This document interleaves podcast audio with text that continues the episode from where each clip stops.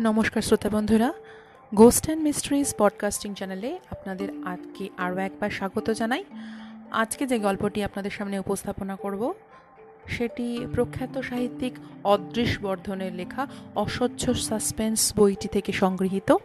আজকের গল্পের নাম মোমের আগুন। চলুন তাহলে আর দেরিকে না করে শুরু করা যাক গল্প মোমের আগুন। আমার বউ নন্দিনী ফ্যামিলি প্ল্যানিং প্রচারক। প্রচারক শব্দের স্ত্রীলিঙ্গ আমার জানা নেই। নন্দিনীর কাজ হলো গ্রামে গ্রামে শহরে শহরে টোঁটো করা আর দুটি বা তিনটি সন্তান, সুখী ইনসান এই সরকারি বাণী প্রচার করা। কিছুদিন আগে রাজস্থান সরকারের কাছ থেকে নন্দিনী আমন্ত্রণ পেল। জয়পুরে ফ্যামিলি প্ল্যানিং সেমিনার হচ্ছে। সব প্রদেশ থেকে অভ্যাগতরা আসছেন। নন্দিনীর আশা চাই। নন্দিনী রাজি হয়ে গেল। আমি গেলাম না, ছুটি পেলাম না বলে। নন্দিনী সহকর্মীদের সঙ্গে গেল রাজপুতদের দেশে। পরে চিঠি পেলাম। সেমিনার নামক প্রহসন শেষ হয়েছে। ফ্যামিলি প্ল্যানিংয়ের বাজেট খসিয়ে ওরা যখন রাজপুতানা দেখতে বেরিয়েছে, তারপরেই একটা চিঠি এলো বিকানের থেকে। নন্দিনী লিখেছে, প্রিয়তম স্বামী আমার, তুমি তো জানো, ভূত দেখতে আমি ভালোবাসি। ভালোবাসি বলেই ভূতরা আমায় দেখা দেয় না। নিরুপায় হয়ে এন্তার ভূতের গল্প পড়ি। সম্প্রতি এমন একটা ঘটনা আমার জীবনে ঘটল যা আমার ভূত দর্শনের স্বাদ জন্মের মতন মিলিয়ে দিয়েছে। আমার ধাত ছেড়ে যাওয়ার উপক্রম হয়েছে। সেমিনার করতে এসে সবারই দেখি ফুর্তির প্রাণ গড়ের মাঠ। সরকারি পয়সা, ফুট করাই হচ্ছে। হোক। পোপোয়াতির ভাবনা স্বামীরা ভাবুক আমরা ঘুরি দেশ। এইমাত্র সম্বল করে আমরা তো জয়পুর থেকে আজমির হয়ে চিতরগড়ে এলাম। তারপর উদয়পুর, মাউন্ট আবু ঘুরে গেলাম যোধপুর। সবশেষে বিকানিরে। মরুভূমির দেশ বিকানির। এখানে এসেই আমার স্নায়ু জখম হওয়ার উপক্রম হয়েছে। বেলা তিনটে নাগাদ একাই মরুভূমির দিকে গিয়েছিলাম। আমার সৃষ্টি ছাড়া খেয়ালের সঙ্গে কারও মেজাজ খাপ খায় না। আমি ভালোবাসি মরুভূমি কাঁটা ঝোপ জঙ্গল আর ভাঙা কেল্লা। ওরা ভালোবাসে প্রাসাদ আর সরোবর, বাগিচা আর ফোয়ারা। আমি চাই রুক্ষ, ধূসর, পরিত্যক্ত অঞ্চল যেখানে মানুষ যেতে ভয় পায়, যেখানকার ধুধু শূন্যতা বুক কাঁপায়, যেখানকার ভয়ালো বন্যতা রক্ত হিম করে দেয়। আমার এই বাউন্ডুলে বিদ ঘুটে মেজাজের সঙ্গে তুমি তো পরিচিত? বিকানের থেকে একটা উটের পিঠে চেপে মরুভূমির কিনারায় তাই একাই এলাম। উট ছেড়ে দিলাম, ঠিক করলাম একা একা মরুভূমির সূর্যাস্ত দেখব, কাঁকড়ার গর্ত দেখব, বালির কান্না শুনব। তারপর ফিরে এসে যোধপুর বিকানের সড়ক ধরে যে কোনো গাড়িতে চেপে আসব শহরে। উট থপথপ করে বিদায় হতেই আমি বালিয়ারি পেরিয়ে এগিয়ে চললাম। ছোট ছোট বালির পাহাড় নিঙনোর মধ্যে সে যে কি আনন্দ, হে পতিদেবতা, তা তোমায় বোঝাতে পারব না। সে এক আশ্চর্য শিহরণ, পায়ের নিচে বালি সরে যাচ্ছে, চড়াইতে উঠতে গিয়ে মাঝে মাঝে হুমড়ি খাচ্ছি কিন্তু তারই মধ্যে যে রোমাঞ্চ, যে পুলক, যে মুক্তির উল্লাস, তা শুধু উপলব্ধিরই বিষয়। কি ভাবছ? স্নায়ু সত্যিই জখম হয়েছে? পাগল হয়েছি? আগে না মশাই? বালির পাহাড় ডিঙোতে ডিঙোতে হঠাৎ একটা পরিত্যক্ত গাঁয়ে পৌঁছলাম। মরুভূমির গাম বুঝতেই পারছ অবস্থাটা। খানে খান কয়েক কাঠামো আর ভাঙাচোরা ইটের গাঁথনি ছাড়া আর কিছুই চোখে পড়ল না। একটা কেল্লার ধ্বংসস্তূপ দেখলাম। সূর্যের পরন্ত আলোয় ভাঙা পাথরের বুকে যেন আর এক চিতর দেখলাম। শৌর্য বীর্যের ইতিহাস যেন মূর্ত হয়ে উঠল। হেঁটে হেঁটে পা ব্যথা হয়ে গিয়েছিল। ভাঙা পাঁচিলের আড়ালের ছায়ায় বসলাম। ঝোলা থেকে রুটি, মাখন আর ডিম বার করলাম। খেয়ে দিয়ে সামান্য ঝিমুই এসেছিল। মুক্ত পরিবেশে মনটাও নির্মেঘ হয়ে গিয়েছিল। আচমকা চোখ খুলে দেখলাম গোধূলির আলোয় আকাশ রাঙা হয়ে উঠেছে। এবার ফেরা দরকার। যে দিক দিয়ে এসেছিলাম, সেই দিকেই পা বাড়ালাম। দিব্যি কিছু দূর গেলাম, ইতিমধ্যে আলো আরও নিভে এলো। বালির ওপর পায়ের ছাপ দেখে আমি হাঁটছিলাম। অন্ধকার গাঢ় হতে সে ছাপও আর দেখতে পেলাম না। তারপর বুঝলাম, আমি পথ হারিয়েছি। উঁচু উঁচু বালিয়ারির মধ্যে আমি একা দাঁড়িয়ে রইলাম। চারিপাশে জমাট অন্ধকারের মতো বালির পাহাড় আমার ওপরে ঝুঁকে রইল। ভয়, ডর আমার বড় একটা নেই। কিন্তু সেদিন একটা অস্বস্তি অনুভব করলাম। তাছাড়া চারিদিকে এমন নিথর, নিস্তব্ধ যে মাথার মধ্যে যেন মহাশূন্যের শূন্যতা অনুভব করলাম। সে এক বিচিত্র অনুভূতি। ঠিক এই সময় দেখা হলো সুরুচির সঙ্গে। সুরুচিকে তোমার মনে পড়ে? দশ বছর আগে ধূমকেতুর মতন ছায়াছবি মহলের মধ্যে যে মধ্য গগনে উঠে গিয়েছিল সুরুচির মতন প্রতিশ্রুতিময়ী চিত্রতারকা সিনেমা লাইনে বড় একটা দেখা যায়নি। প্রতিটি ছবি হিট করার পর অকস্মাৎ সুরুচি রূপলি দুনিয়া থেকে বিদায় নিয়েছিল কারণ সেই চিরন্তন। কোনো এক হিজ হাইনেস মহারাজা নাকি সুরুচির পানি পীড়ন করে এবং সুরুচি তখন মহারাজার কণ্ঠলগ্না হয়ে অদৃশ্য হয়ে যায়। সেই সুরুচির সঙ্গে দেখা হলো বিকানিরের প্রান্ত মরুভূমির মধ্যে। সুরুচি দূর থেকে মাথা হেঁট করে আমার দিকেই আসছিল। আমি বিজন প্রান্তরে মানবী দেখে দৌড়ে গিয়েছিলাম। গিয়েই চেনা চেনা ঠেকেছে। তারার আলোয় সুরুচিও আমার চোখে চোখ রেখেছে। সঙ্গে সঙ্গে আমি চিনেছি। ওই চোখ ভুলবার নয়। সুরুচির সম্বল ছিল শুধু ওই চোখ। শুধু চোখের মধ্যে দিয়েই মনের সব ভাষাও ফোটাতে পারত। কথার প্রয়োজন যত না ওর, অতলান্ত চাহনিই যা বলবার তা বলতো। সুরুচি সেই চাহনি মেলে ধরলো আমার ওপরে। দেখলাম দুই চোখে গভীর বিষাদ। আমি সচমকে বললাম আপনি সুরুচি দেবী? হ্যাঁ নিষ্প্রাণ গলায় বলল সুরুচি। পথ হারিয়েছেন? সুরুচি চিরকাল কম কথা বলেছে। সেদিনও বলল, বাকিটুকু আমি হৃদয় দিয়ে অনুভব করলাম। সুরুচি আমাকে সঙ্গ দিতে চাইছে, আমাকে পথ দেখাতে চাইছে। কোনো কথা বললাম না। উত্তর যেন নিষ্প্রয়োজন। সুরুচি যেন মনের কথা মন দিয়ে পড়ে। পাশাপাশি দুজনে হাঁটলাম।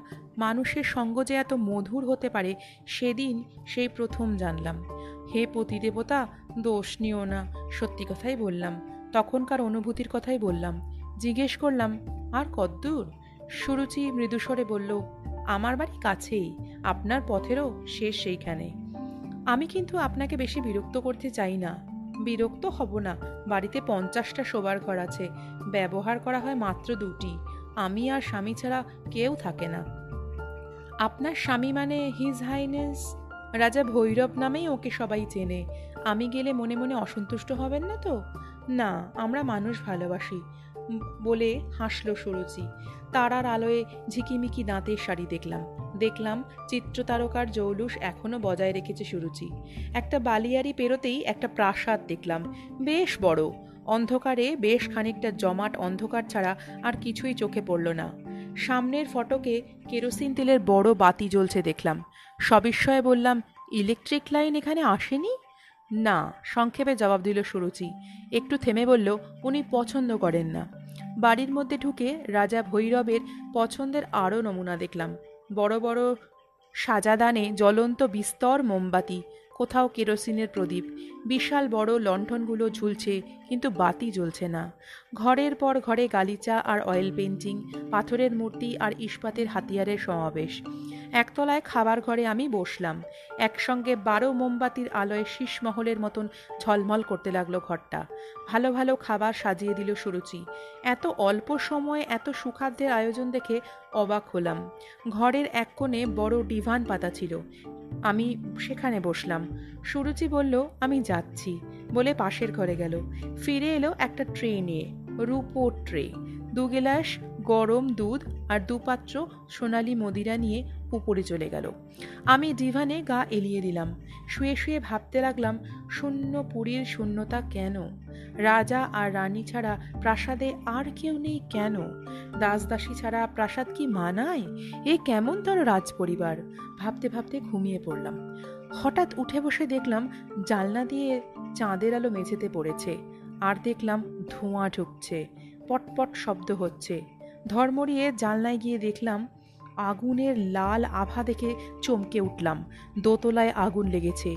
সিঁড়ির দিকে দৌড়ে গেলাম। উঠতে পারলাম না। সিঁড়িতে আগুন ও ধোঁয়া দুর্বেদ্য বেড়াজালে সৃষ্টি করেছে। বৃথাই চেষ্টা করলাম। সুরুচি দেবীর নাম ধরে ডাকলাম। কারও সাড়া না পেয়ে দৌড়ে বাইরে চলে এলাম। ঊর্ধ্বশ্বাসে দৌড়তে লাগলাম। আশ্চর্য, এবার কিন্তু অল্পক্ষণের মধ্যেই যোধপুর বিকানির সড়ক দেখতে পেলাম। চাঁদের আলোয় দৌড়তে দৌড়তে কতক্ষণ পরে যে বিকানির পৌঁছলাম তা বলতে পারব না। স্টেশনের সামনে চৌকিদারের কাছে হাঁপাতে হাঁপাতে আগুন লাগার খবর দিয়ে অজ্ঞান হয়ে গেলাম। জ্ঞান ফিরে আসতেই দেখলাম হাসপাতালে শুয়ে আছি, মাথার কাছে ডাক্তার দাঁড়িয়ে। ঘরে আর কেউ নেই। চোখ মেলতেই ডাক্তার বলল, কি হয়েছিল? আমি বললাম, কি হয়েছিল? জিজ্ঞেস করলাম, আগুন নেভাতে দমকল গেছে কিনা? ডাক্তার হাসলো, বলল, মরুভূমিতে আগুন লাগলে আর নেভে না। তাছাড়া এখানে দমকল কোথায়? তাহলে সব পুড়ে যাবে যে, পুড়ে গেছে। পাঁচ বছর আগেই পুড়ে গেছে।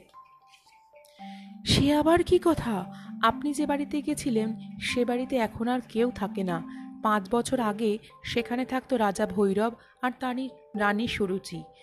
রাজা ছিল বিকৃত মস্তিষ্ক এবং খেয়ালি, রানীর জীবন দুর্বিষহ করে উঠেছিল। তাই একদিন রাজাকে মেরে রাজসম্পত্তি হাতানোর প্ল্যান করে। আমি মন্ত্রমুগ্ধের মতন শুনতে লাগলাম। ডাক্তার বলল, একদিন রাত্রে দু গেলাস গরম দুধ আর মদ নিয়ে রাজার কাছে গেল রানী। খুব যত্ন করে রাজাকে খাওয়াতে লাগল। রাজার সন্দেহ হলো, কেননা যত্ন করে কিছু করা রানীর কুষ্টিতে লেখেনি।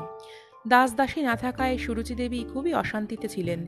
তাই সুরার সঙ্গে দুধ দেখে রাজার সন্দেহ হলো। রানী দুধ নিয়ে গিয়েছিল, বিষের গন্ধ ঢাকবে বলে। পেস্তা বাদাম মেশানো দুধ নিয়ে হঠাৎ খাতিরের বহর দেখে অপ্রকৃতিস্থ রাজার খটকা লাগল। বিষ? হ্যাঁ দুধে বিষ মেশানো ছিল। পাশে সমাধানে জ্বলন্ত মোমবাতি ছিল। দরজার বাইরে পেট্রোলের টিন ছিল।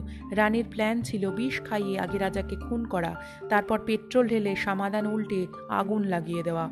সবাই জানবে হঠাৎ আগুন লেগে রাজা ভৈরব পুড়ে মরেছে। রানীকে কেউ সন্দেহ করবে না। কিন্তু রাজার মনে খটকা লাগল। তাই রানী যেই অন্যদিকে ফিরেছে, রাজা অমনি দুধ আর সুরার গেলাস পাল্টা পাল্টি করে দিল।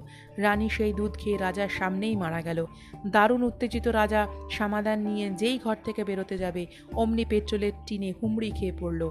পেট্রোল গড়িয়ে গেল মেঝেতে। সমাধানের জ্বলন্ত মোমবাতি ছিটকে গিয়ে পড়ল পেট্রোলে আর সঙ্গে সঙ্গে দাউ দাউ করে আগুন লেগে গেল দোতলায়। ফলে রাজা জ্যান্ত পুড়ে মরল। আর পুড়ল রানীর মৃতদেহ। ডাক্তার থামতেই আমি শুধলাম এ গল্প কবেকার পাঁচ বছর আগেকার। আপনি কি করে জানলেন? কেননা দুধে আমিই বিষ মিশিয়ে দিয়েছিলাম। রানীর সুরুচির সঙ্গে আমার গোপন প্রেম ছিল। কিন্তু খবরদার, এ কথা যেন পাঁচ কান না হয়। বলেই ডাক্তার আমার সামনে অদৃশ্য হয়ে গেল। নমস্কার, আজকের গল্প এই পর্যন্তই। যদি আমার চ্যানেলটি আপনাদের ভালো লাগে, আমার পডকাস্টিং আপনাদের ভালো লাগে, তাহলে অবশ্যই আমার চ্যানেলকে সাবস্ক্রাইব